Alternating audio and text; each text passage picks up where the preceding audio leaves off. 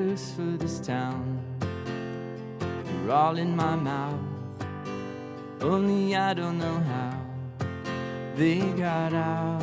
Dear, turn me back into the pet I was when we met. I was happier then with no mindset. And if you took to me like a girl takes to the wind, well, I'd have jumped from my trees and I'd have danced like the king of the. Or the rest of our lives would have fared well. What's going on? How's everyone doing? Good morning. Welcome to the morning show. A little bit late today. I keep wrestling Periscope. I don't know why Periscope won't work. It's pissing me off. But uh, we got YouTube and Facebook. The internet was wrestling me too, so we got a new router. So hopefully we can fix the internet soon. Thank you to everyone for hanging out. Scott missed you yesterday on the pre-recorded show. My bad. Good morning to you, Scott. Josh, don't forget the intro. Osborne, I forgot the intro on the pre-recorded show yesterday. Welcome to the morning show. It's bite-sized bits of everything that I enjoy. A little music to start. Some American towns, some American baseball players. They could not be American baseball players, just baseball players. Books, music. This hat. Where's the Where's the correct hat? Uh oh. I don't know where the other one is. Oh, looks like it's in the laundry basket on the floor across me. Anyway, morning to Jax, drop the mic, Norm, Kyle, Scott, Troy, Real D, Vinny, not Mr. Moon. Over in Facebook, we got Todd Father, we got Travis, Enrique. How's everyone doing? Hey, BBD, is my other hat in that box, the other Taurus hat? All right. There we go. Now I'm dressed appropriately for the show. How's everyone doing? Thanks for allowing me to pre record yesterday. You have no idea how much that changed my sleep schedule, my mood, and my mind. So I think that uh, you guys might be getting one pre recorded show a week, especially if we have to work really late at night. But even if we don't, I was able to go grocery shopping with Caitlin, sleep in. It was nice. So I think uh, if you guys don't mind, expect one pre recorded show a week so I can uh, catch up on sleep during this crazy, crazy 10 day stretch of sports. Yesterday, we, we recorded three half hour shows and three hour long shows. So, what's that? Four and a half hours, four and a half hours of uh, on mic time while at the office, not including breakdowns and meetings. And today's the same. So, it's been crazy. And then Thursday is a day game. So, that throws everything out of whack. So, it's uh, it's been a crazy, crazy grind. We knew what we were signing up for. We're very excited with the results and you guys tuning in and everything. So we're happy. But yeah, it's been nuts. Um, today on the Jomboy Media Network, we got Wake and Jake after this, talking about all the sports. He's got NBA stuff to talk about, baseball stuff. Keeping Jake busy talking baseball. We did Trevor's tidbits. We talked all about the Fernando Tatis things. We talked all about um, Clevenger and Plesac, some bubble talk at the end. I forget. It was good to get Trev's opinion on all that as a player, and he's talking about what he was taught mansplain baseball elsewhere. The uh, the Braves gals. Let's see what their episode is titled today. I didn't get a chance to tune in at all yet. Breaking balls. The girls add Emily Nyman. Is that you say? I like Emily. She's always active. To the show, they talk about the Yankees and the Braves, uh, COVID stuff, and all that. So check out Mansplain Baseball elsewhere. Talking Giants, they keep ripping through the daily episodes, preparing everyone for Giants baseball. Talking Yanks is the voicemail episode, and Jomboy and Jake Radio is coming up at 10 o'clock. That'll be fun. What happened to Fernando? Uh, he hit a home run, and then they got mad at him. So that's what that's uh, what happened to Fernando. Anyway, let's move on. We had the Shins opened up. That song takes me to like a place in my brain from when it first came out. Kind of weird. Uh, and the town of today. All right, so this town had nothing to offer. McAllisterville sounds like in um, in Mr. Deeds when he makes up the Winchesterton Townville. Uh, we got McAllisterville, Pennsylvania. It's 68 degrees, partly cloudy, fantastic weather. I'm happy for them. I'm happy for the people of McAllister. Did I tell you that I'm coming to you live from the Roosevelt Studios here in the Bronx? Don't think I did. I'm wearing a Roosevelt shirt. Got a little dressed up, a little spiffy for you. Um, then one of our shirts underneath. How about that? Let's see. We got uh, Doc Brown. Back to the Future shirt. McAllisterville, PA. I, I couldn't find anything. Their Wikipedia sucks. There's like zero info on this town. There's zero history. If you go to the Wikipedia for it, it just says the demographics and all that. There's uh there's no information. I tried to find some other websites to find some information on this place. No one no one cares about McAllisterville. It's in Pennsylvania. I'll show you where it is. It's in Pennsylvania. Kind of like uh close to dead center.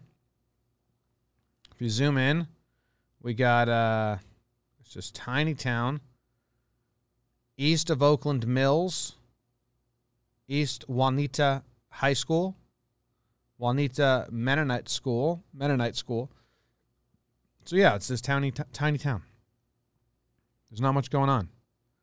Beside, look at oh, look how tiny it is. That's kind of cool. How many houses could be in this town? There's like f- uh, these towns are so small that we find sometimes. McAllisterville, McAllisterville, PA. They got a restaurant called the Bread of Life. You think that's any good? They got a salon. They got some churches, obviously. And here's a nice little neighborhood, some cul-de-sacs. Love a good cul-de-sac.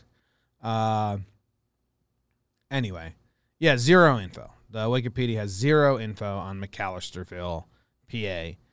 But if you go to the YouTube and type it in, what you get is cave diving. And I didn't watch all of this yesterday. I figured we'd watch it together. It seems pretty spooky. I'm going to speed it up to one and a half speed. McAllister Cave 2017. That's the entrance, like just a random ass hole. I don't know if you saw the entrance at the beginning, but it's just a, a hole. It's like you walk up, there's a tube, like a sewer stream with a door. So we're going down the cave. And I skimmed through this yesterday. I couldn't find a part that seemed cool. I read in the comments that they happen upon a, a body of water, which is like the well in which some of the town gets their water. The concept of that is pretty cool. I don't understand. Like if you're if you're taking me down a cave, it better lead to somewhere awesome to do what these guys are doing. They call themselves grottos, spelunking. What's cave diving term? Uh, they are crawling through like these tiny crevices, right? You need to have a treasure. You need to have uh, a secret hideout swimming hole haunted house, old like crazy historical burial. You need to lead to something because this is crazy to me. If you're just going, so there's a nice wide open area they found. Is that water or is that dust in the air? This has to be so choppy for you guys. It doesn't really play smooth, and I have it on fast forward, so it's choppy for me. I'll uh, I'll go back to normal speed and see if that's any better. Why would you do this? I get it. You get a sense of adventure and explore. It just seems like. In one of the descriptions of this video, it said, I didn't go because I didn't think I could fit. It's like, man, if that's the criteria for not going, you would have never went anywhere. I like how they set up these cameras. Like they throw the camera before him and then he pulls himself through.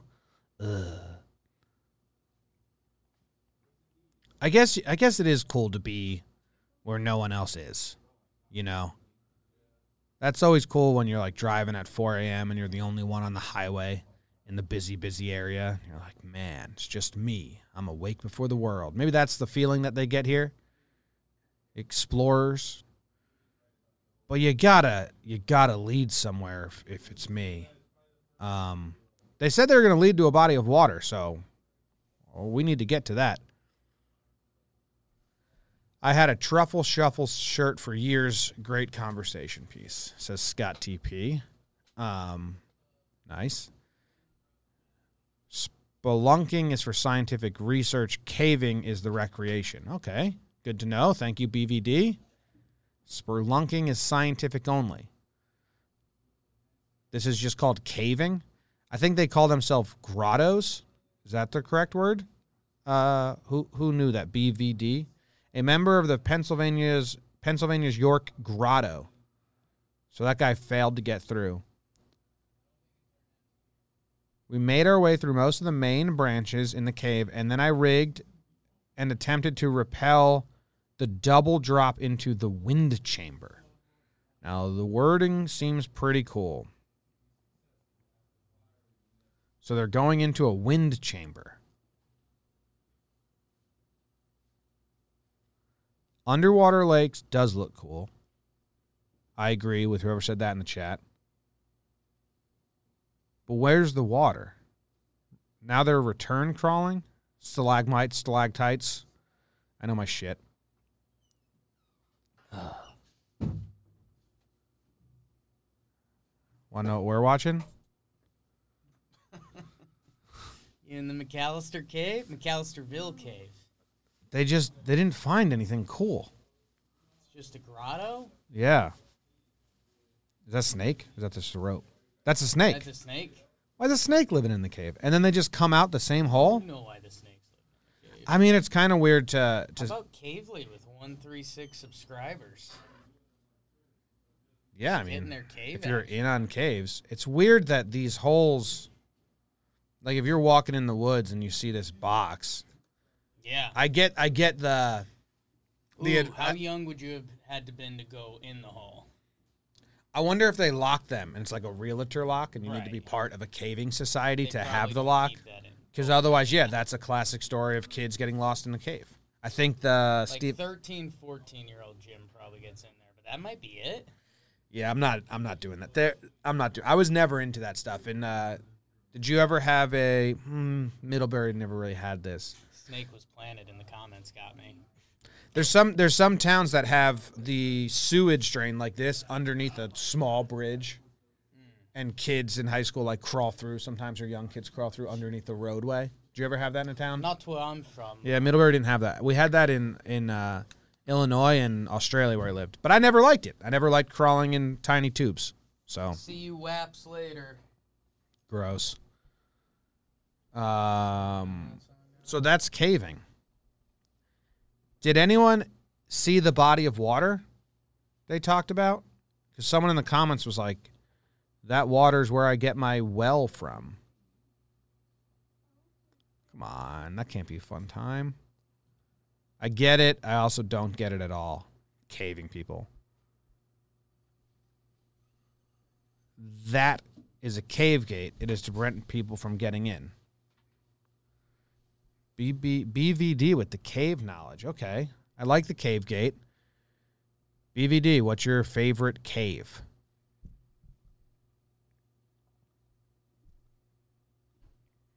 How, okay, BVD, how locked is that cave gate? Because I got, I feel like people could get in there if they wanted to get in.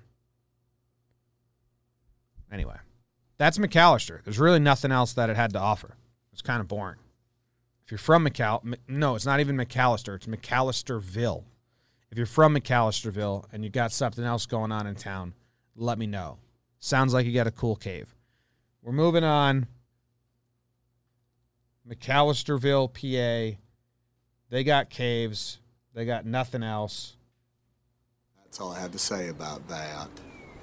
The random baseball player of the day is Graig Nettles. How about that? Yankee great third baseman Graig Nettles whiz with the glove. Didn't get a lot of attention because Brooks Robinson existed. Uh, intern producer Luke probably didn't know that this is uh, a big a big fish in the Yankee world when he threw this name onto the sheet. So whenever there's a huge big player like this, there's a lot to talk about. I'm just going to talk about Game Three of the 1978 World Series because that's was his coming out party to the world, which Nettles didn't really enjoy, but everyone else giving him a lot of credit. Uh, I'll sh- we have like the clips, but Guidry was pitching Game Three.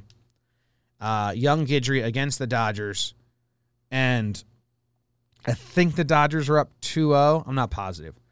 And Nettles recorded five assists in the game, but they were all spectacular plays.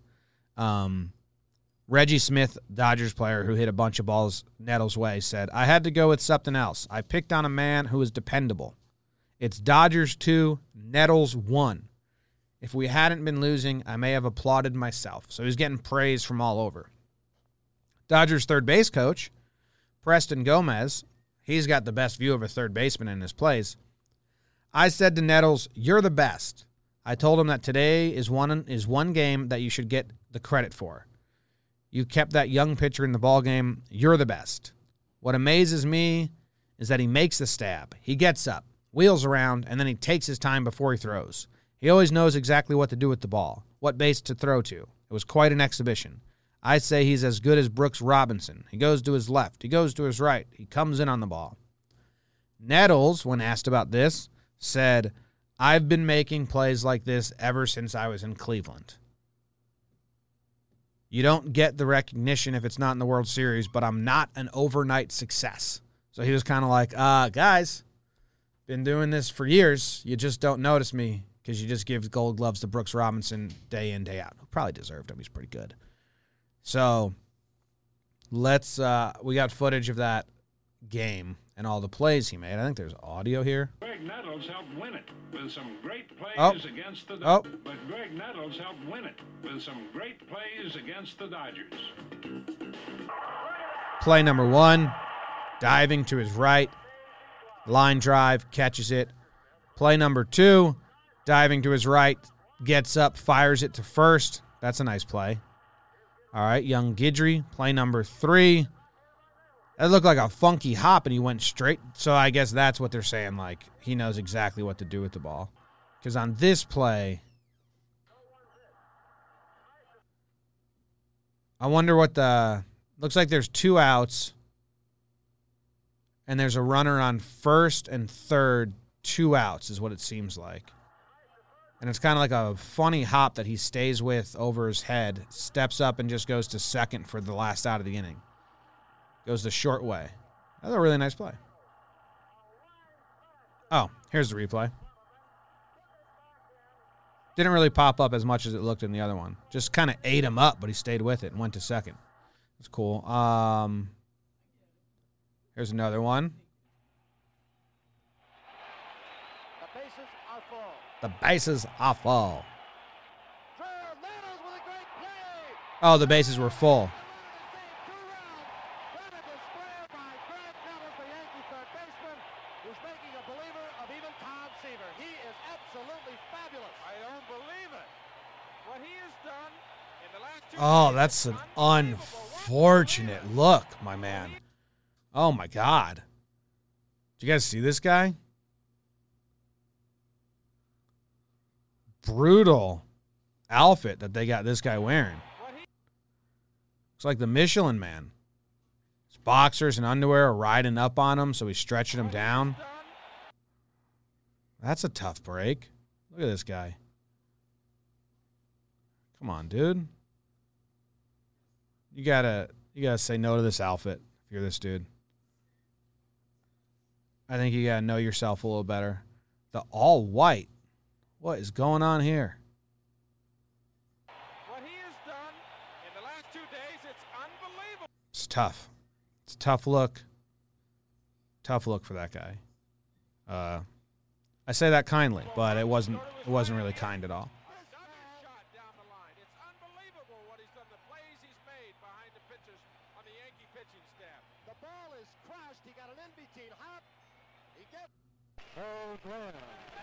So this is game four of the 1978 World Series, and I'm guessing this is their announcing they're announcing Nettles to the stadium, who's probably going to get a nice applause because he was the man of the hour in game three. Let's hear it.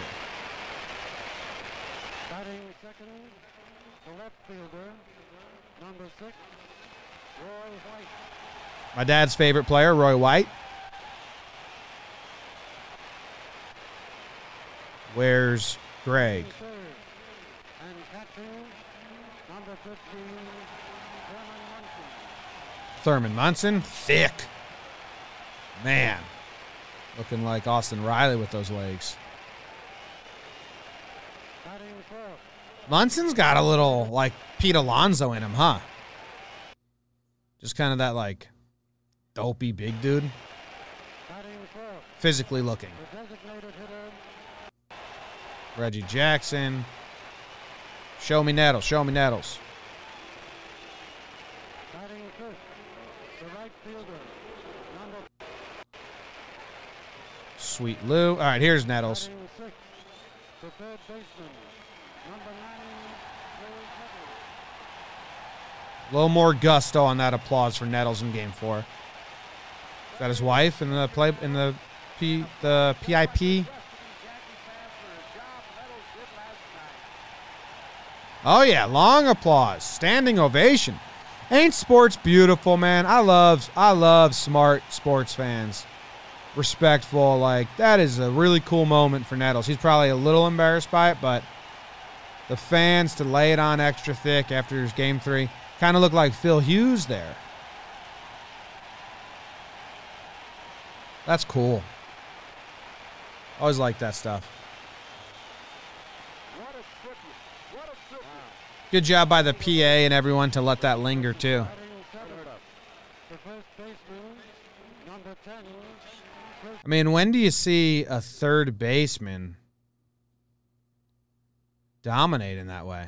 I guess, like where, where, where he's the, like he's the guy. I think it's kind of rare. I mean, he only made five plays, but I guess they're all game changers. Let's go to uh, Graig Nettles, spelled weird. Let's go to his baseball reference page. Because I believe. I believe he only got two gold gloves or something like that. Um, can see it on the side here. Okay, so he got All Star MVP Gold Glove in 77 and 78.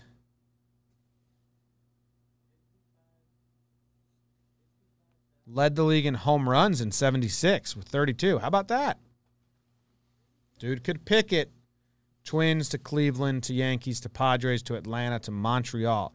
Played until he was 43 years old. From 67 to 87. I didn't know that either. That's a lot of playing from Nettles. That's cool. Anyway, And that's all I have to say about that. the book of the day, and I'm running late because we fought with Periscope for 10 minutes. The book of the day is also a Yankee book. Full Count Education of a Pitcher by David Cone Jack Curry. Awesome book. Uh, really, really insightful.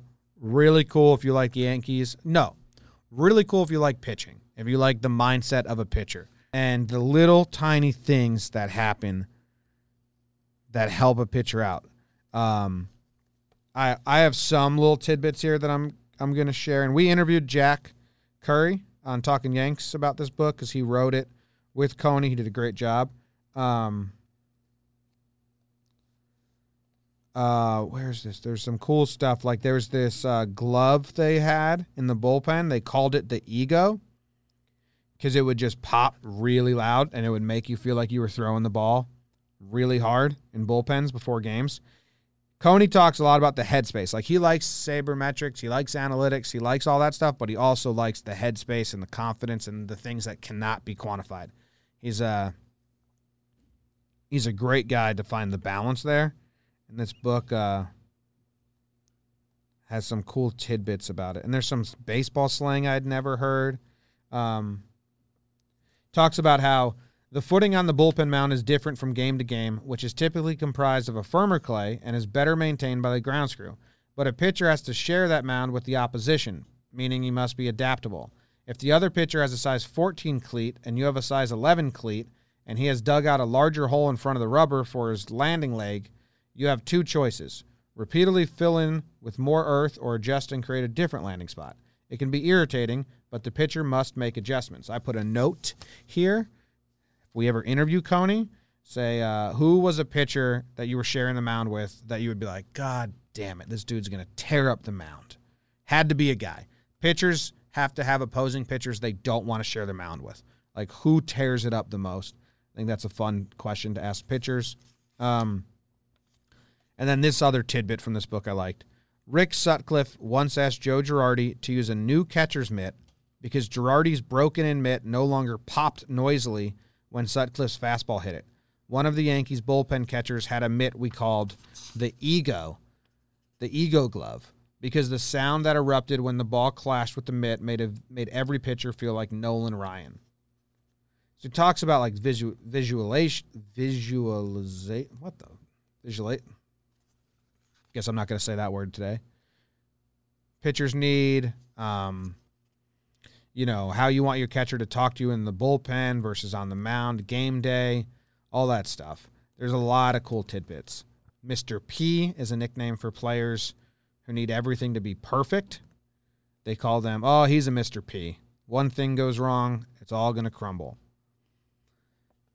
In one stretch of games, I had the following pitch counts 134, 136, 142, 134, 166, 132, 115, and 140. In those eight starts, I averaged 137 pitches per game. For some perspective, the durable Max Scherzer of the Washington Nationals led the majors in 2018 with an average of 106 pitches per start.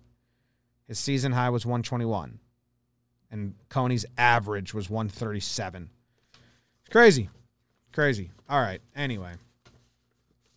You guys think Randy Johnson was terrible to share the mound with? Randy Johnson's stride may have been so long that a normal person's stride landed before it and it didn't get affected at all. I wonder if you didn't want to share a mound with a dude who was like the same exact height or leg stride as you, but a different shoe size, or he just like made a, a, a different hole. Anyway, um, that was uh, that's a really interesting book. Tons of tiny tidbits like that. Go check it out if you want. I think it comes out on paperback soon, which is awesome because I hate hardcover. But when these Yankee writers write these books, I want to read them right away, so I got to buy it in hard co- hardcover, and I got to read it. Um, all right, cool. I think that's the show, guys. I ran late. I pushed Jake back. Probably pushed everything back. My bad. Periscope won't work. Thanks for everyone coming to YouTube and Facebook for watching. I will see you tomorrow.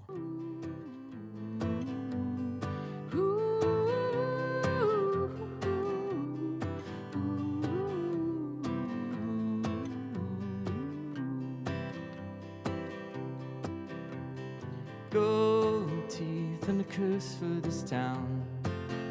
They're all in my mouth. Only I don't know how they got out. Dear, turn me back into the pet I was when we met. I was happier then with no mind.